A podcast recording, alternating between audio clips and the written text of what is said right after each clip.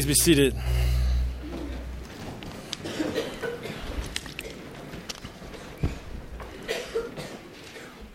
Like most men, I, I don't do well when I'm sick. I don't feel too good. So, really, um, I need the Lord to show up. We need the Lord to show up. Um, Father, let's, let's pray. Father, we come to you in the name of Jesus. Lord, we believe that your word is alive. Father, we believe your word is alive for every person Lord, would you put away from us anything that would distract us from hearing your voice? Would you speak to us? Um, each person, you may have a particular message through this passage of Scripture. And Father, we would just not be sitting under 20 minutes of talking, but we would hear the very words of God, um, and you would apply it to our lives as you see fit. In the name of the Father, and the Son, and the Holy Spirit. Amen. Amen. Well, it's good to be here in Carolina. I uh, actually have a Bible that has duct tape on it. you might be a redneck if. I would not take this to a lot of parishes, but I knew it would be okay in Ben's church. So today we're going to be in Romans 1. If you have a Bible, it's a lot more fun if you follow, around, uh, follow along. we're in Romans 1. And I kind of want to tell you the bottom line up front. If you're in the military, you may that term BLUF, bottom line up front. I want to tell you what the end goal is. At the end of the, this time together, I'm going to ask you to go home and in two minutes or less, hopefully in one minute, but in two minutes or less, succinctly state what the gospel is so you could talk to a non Christian, not to seminarian, not to priest, not to deacon, uh, but to a non Christian what is the gospel of Jesus Christ? That's the goal, bottom line up front.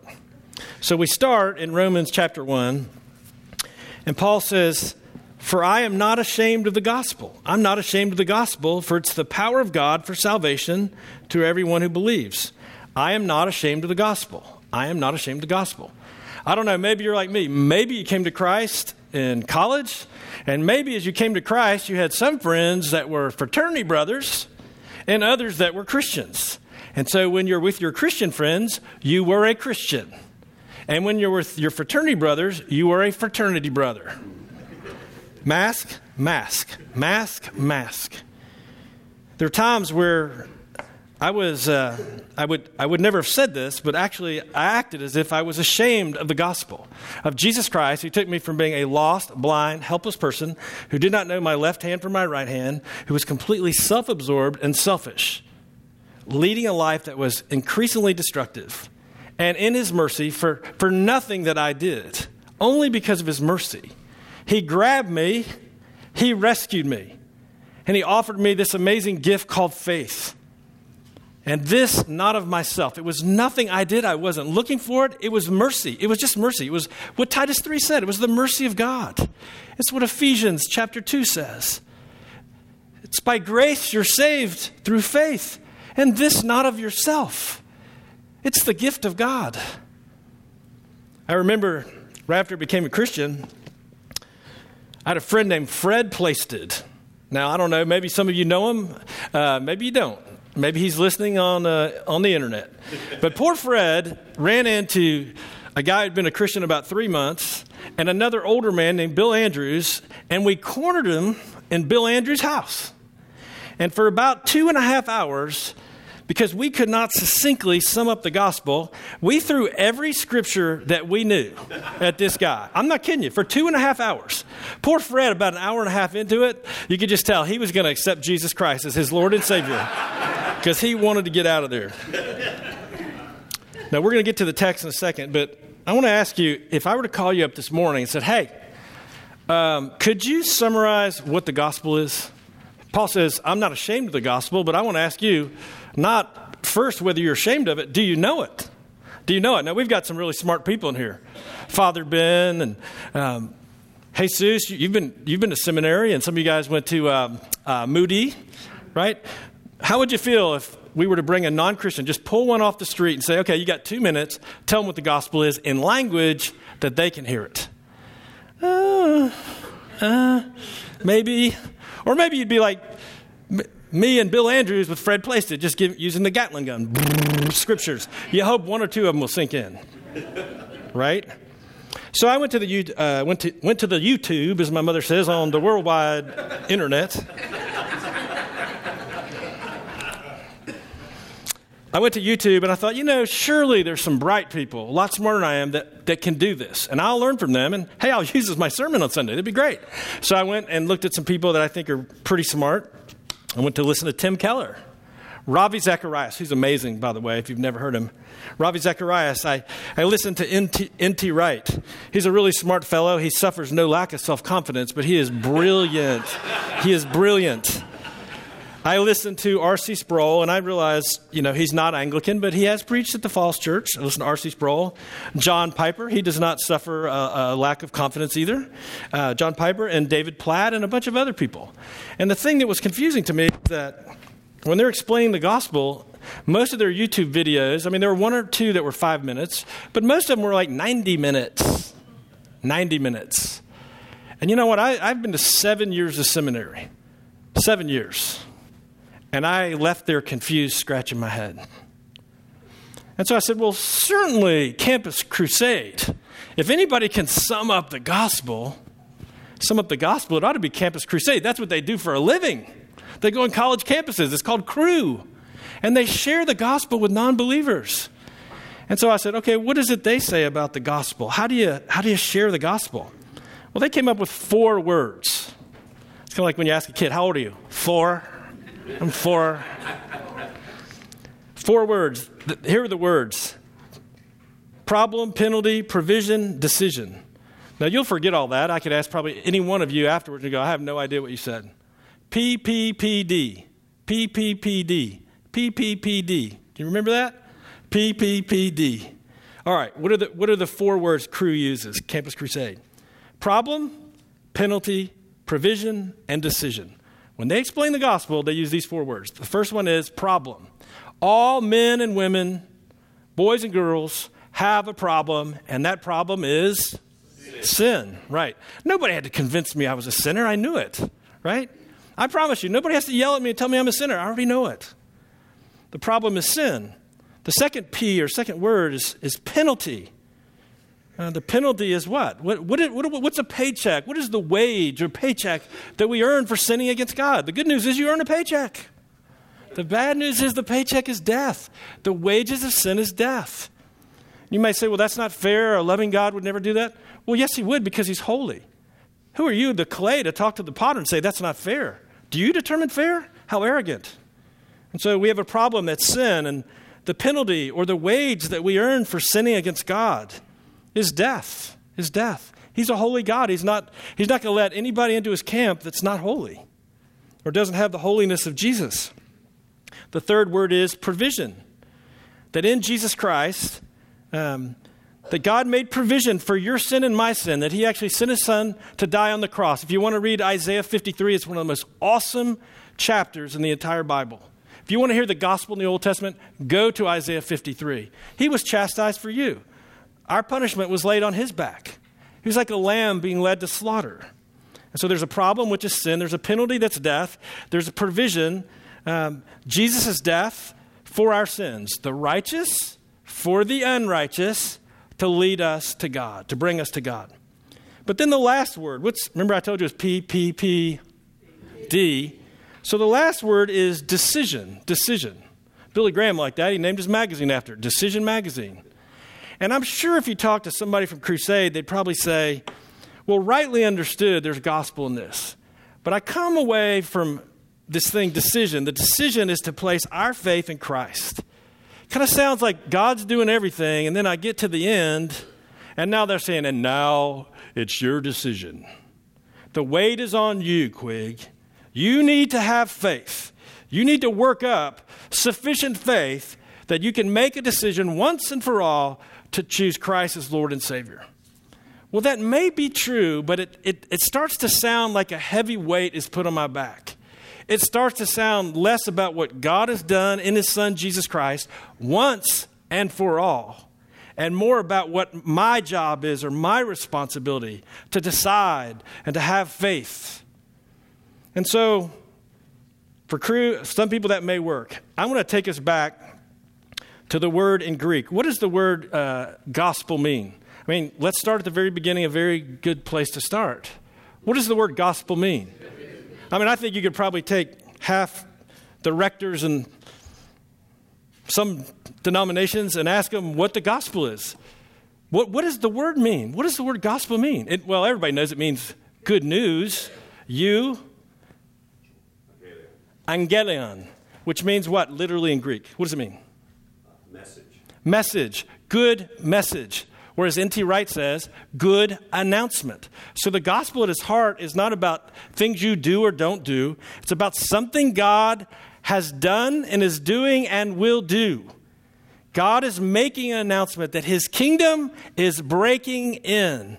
In the person of Jesus, he's come on a rescue mission to uh, forgive you of your sin and to offer you this gift of faith and to make you a son or daughter. You can have a good, good father. That's who he is. That's who he is. Now, I want to go back to the text. We're in Romans 1. He says, I'm not ashamed of the gospel, for it is what? You want to know what the gospel is? What, what's the gospel according to Romans 1? It is the power. Whose power? Could you just relax and take all the burden off yourself? The Gospels are not about what you do and how clean a life you live. Trust me, God can clean you up. God can clean you up. Whatever your sin is, He can clean you up. The gospel is about the power not of you, but of God. The gospel is the power of God. And what, is the, what does the gospel do? There, there's an end. There, there, there's a means uh, uh, and also an end. What, what's the end goal of the gospel? It is the power of God for what? For salvation. You know, I grew up in the Episcopal Church, I was an acolyte, and I used to hate the word saved. I mean, we didn't use that in our church. I didn't like that word. Y'all saved? You know, we thought that was for other kind of people. but you know what? I can tell you by age 21, I realized I needed saving. You didn't, you didn't have to yell at me. I knew I was a sinner. I knew I was self destructive. I knew I was selfish. And, and I saw the brokenness around me. I saw the shame. I saw my parents' bad marriage. I saw so many things. I worked as a paramedic. I saw people that were dying. People look at me in the eye and said, Pray for me. Hookers, prostitutes, kids had been murdered. I saw so many terrible things. I knew the world was a broken place. I didn't know what to do with it. And I was, I was desperate for something more, for a new kingdom that is not of this world. And so the gospel is the power of God for salvation. Well, who gets, who is that offered to? Let me ask you, who is that offered to? It says, well, unless you're Calvinist, but.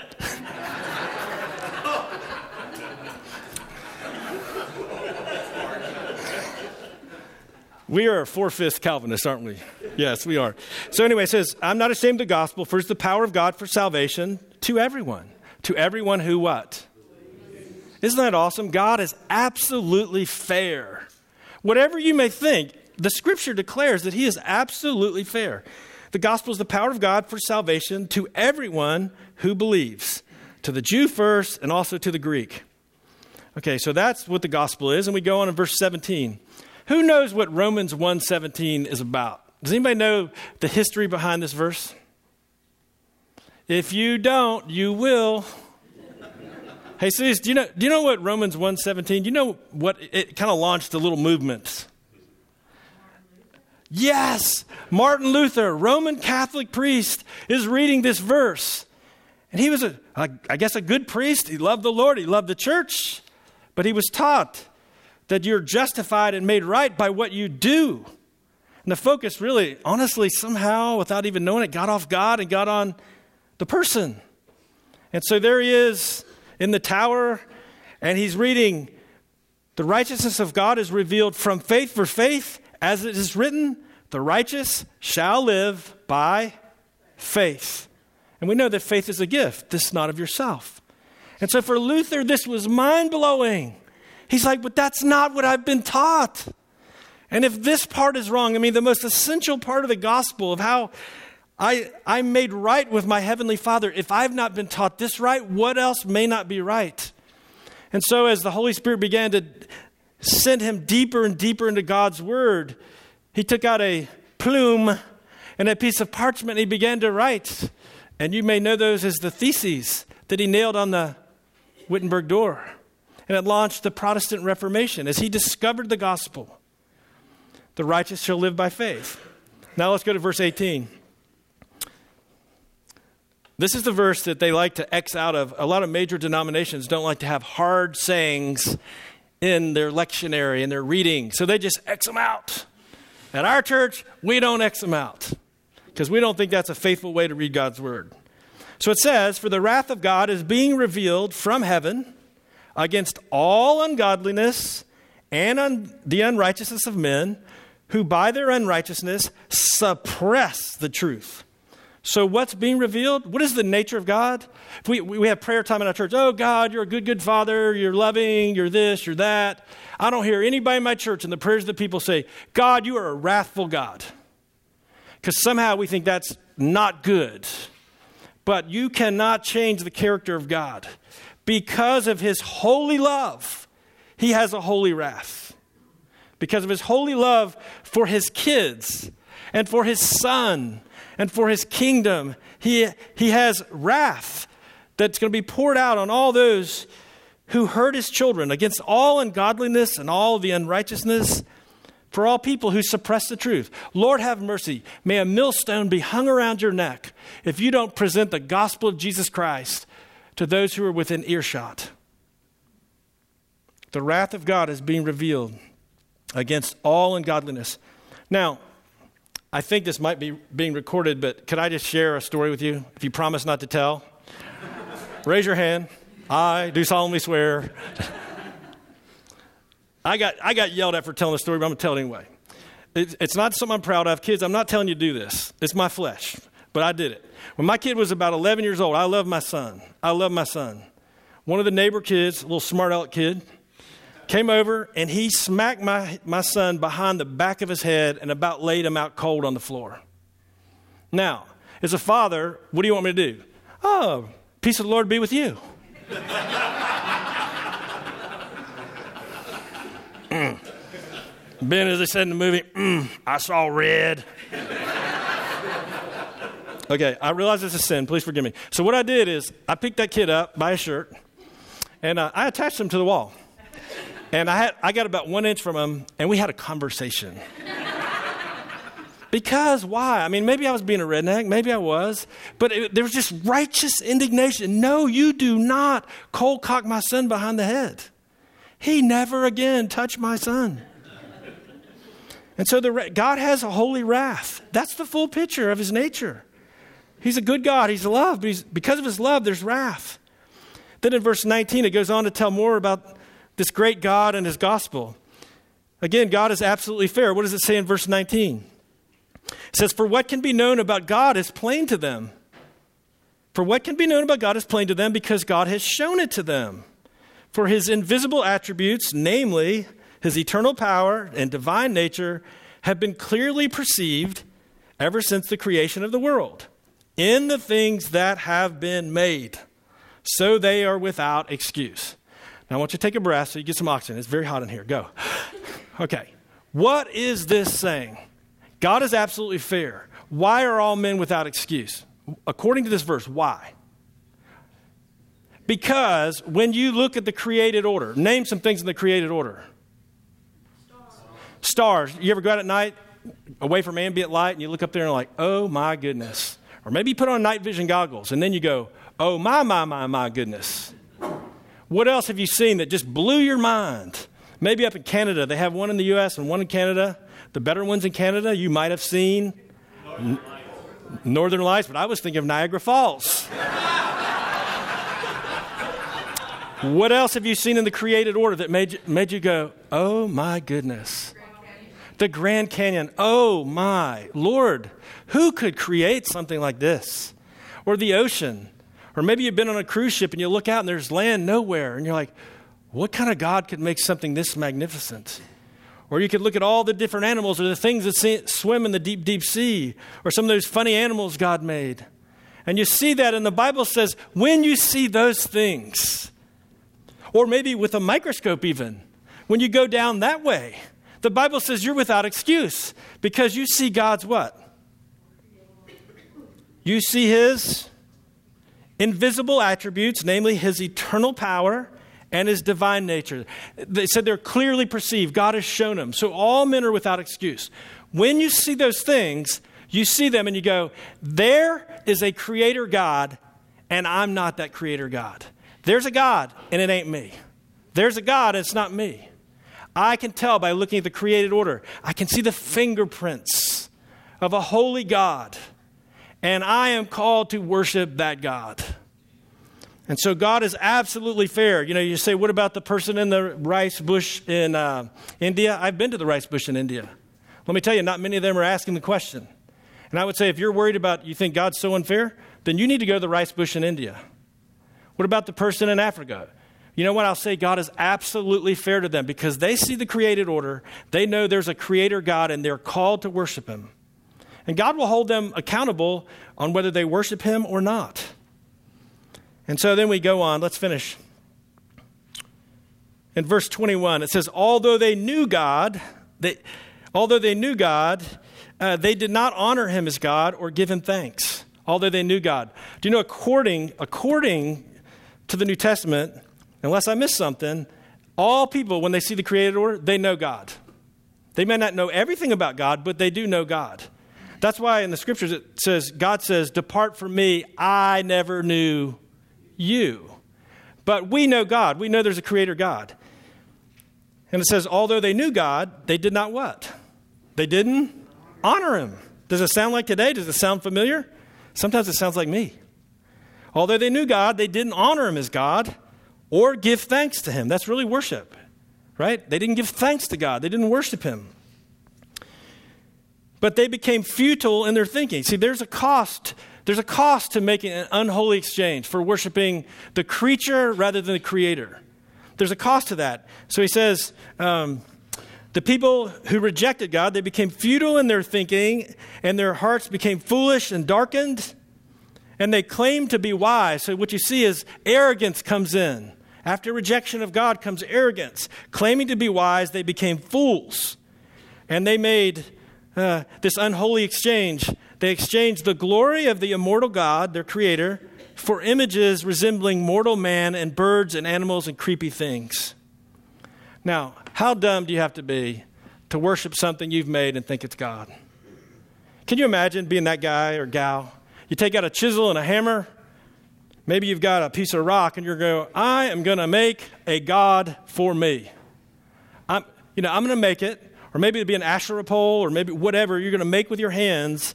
And then, like the children of Israel, we're going to say, This is our God. This is the God who brought us out of Egypt. This is our God. How stupid is that? That you make your own God. Let's land the plane. It says in verse 24, Therefore, God, because they had rejected him, made this unholy exchange. Therefore, God gave them up in the lust of their hearts to do impurity and to the dishonoring of their bodies, because they exchanged the truth of God for a lie. They exchanged the truth of God for a lie, and they worshiped and served the creature rather than the Creator. Let me give you a happy ending. You ready? Let's go to a happy ending. The great news is if you're not a believer, and I don't assume you're a believer, I sat in church for, well, I sat in church or was a baby in church for 21 years. I was an acolyte. I mean, you couldn't get any closer to be to the priest, to the pulpit than I was. And I was in a rural church and I was there every Sunday. I was an acolyte. And yet I did not know the Lord. And what I'm telling you is if you don't know Christ, we'll take you where you are. God will take you where you are. It's not too late to meet Christ. The gospel's good today. It is effective today for you. It's not too late. If you've rejected God, if you've made an unholy exchange, today's a new day. We start fresh. Come to Christ today. Come to Christ today. The second thing is this a lot of you guys have already put on the Lord Jesus. You're already a Christian. You're already a Christian. What I want to say to you is that God has given you a calling, He's given you a commission. And the Bible says that you're called to be his ambassador. Now, I don't know about your church. Did y'all fight over politics? You know what? In our church, we didn't. And trust me, we got people on the extreme left and the extreme right. And we said, you know what? We are not fighting over political parties. Jesus said, My kingdom is not of this world. None of these guys died on a cross for me. None of these guys can give me abundant life. And if you love them, that's fine, whatever. But what I'm telling you is, God has given us this ministry of reconciliation. If any president, I don't care who he was 45, 44, 43, 42, all the way back if any of those presidents said, Quig, I want you to be my ambassador, I want you to go to Italy and be my ambassador, I'd go. It'd be awesome. I would love to be an ambassador for the President of the United States. But God has called you to something much, much bigger. Not to be an ambassador for the United States, but to be an ambassador for the King of Kings and the Lord of Lords. The Bible says He's trusted us with this ministry of reconciliation, that He's sending you out, that God would be imploring people that they would receive the Lord Jesus Christ and come to Him. Okay, so your assignment is this I want you in one minute, no more than two minutes, to write down how you would explain the gospel of Jesus Christ to a non believer. Yes, you can email it to me. I think it would be a lot more fun if you would put it on your website and we would flood the ACNA with about 150 of y'all going, Hi, I'm so and so from Christ Church, Winston-Salem, and here's the gospel. And we would do that, and then people would begin to hear the gospel in their own language. In the name of the Father, and the Son, and the Holy Spirit, amen.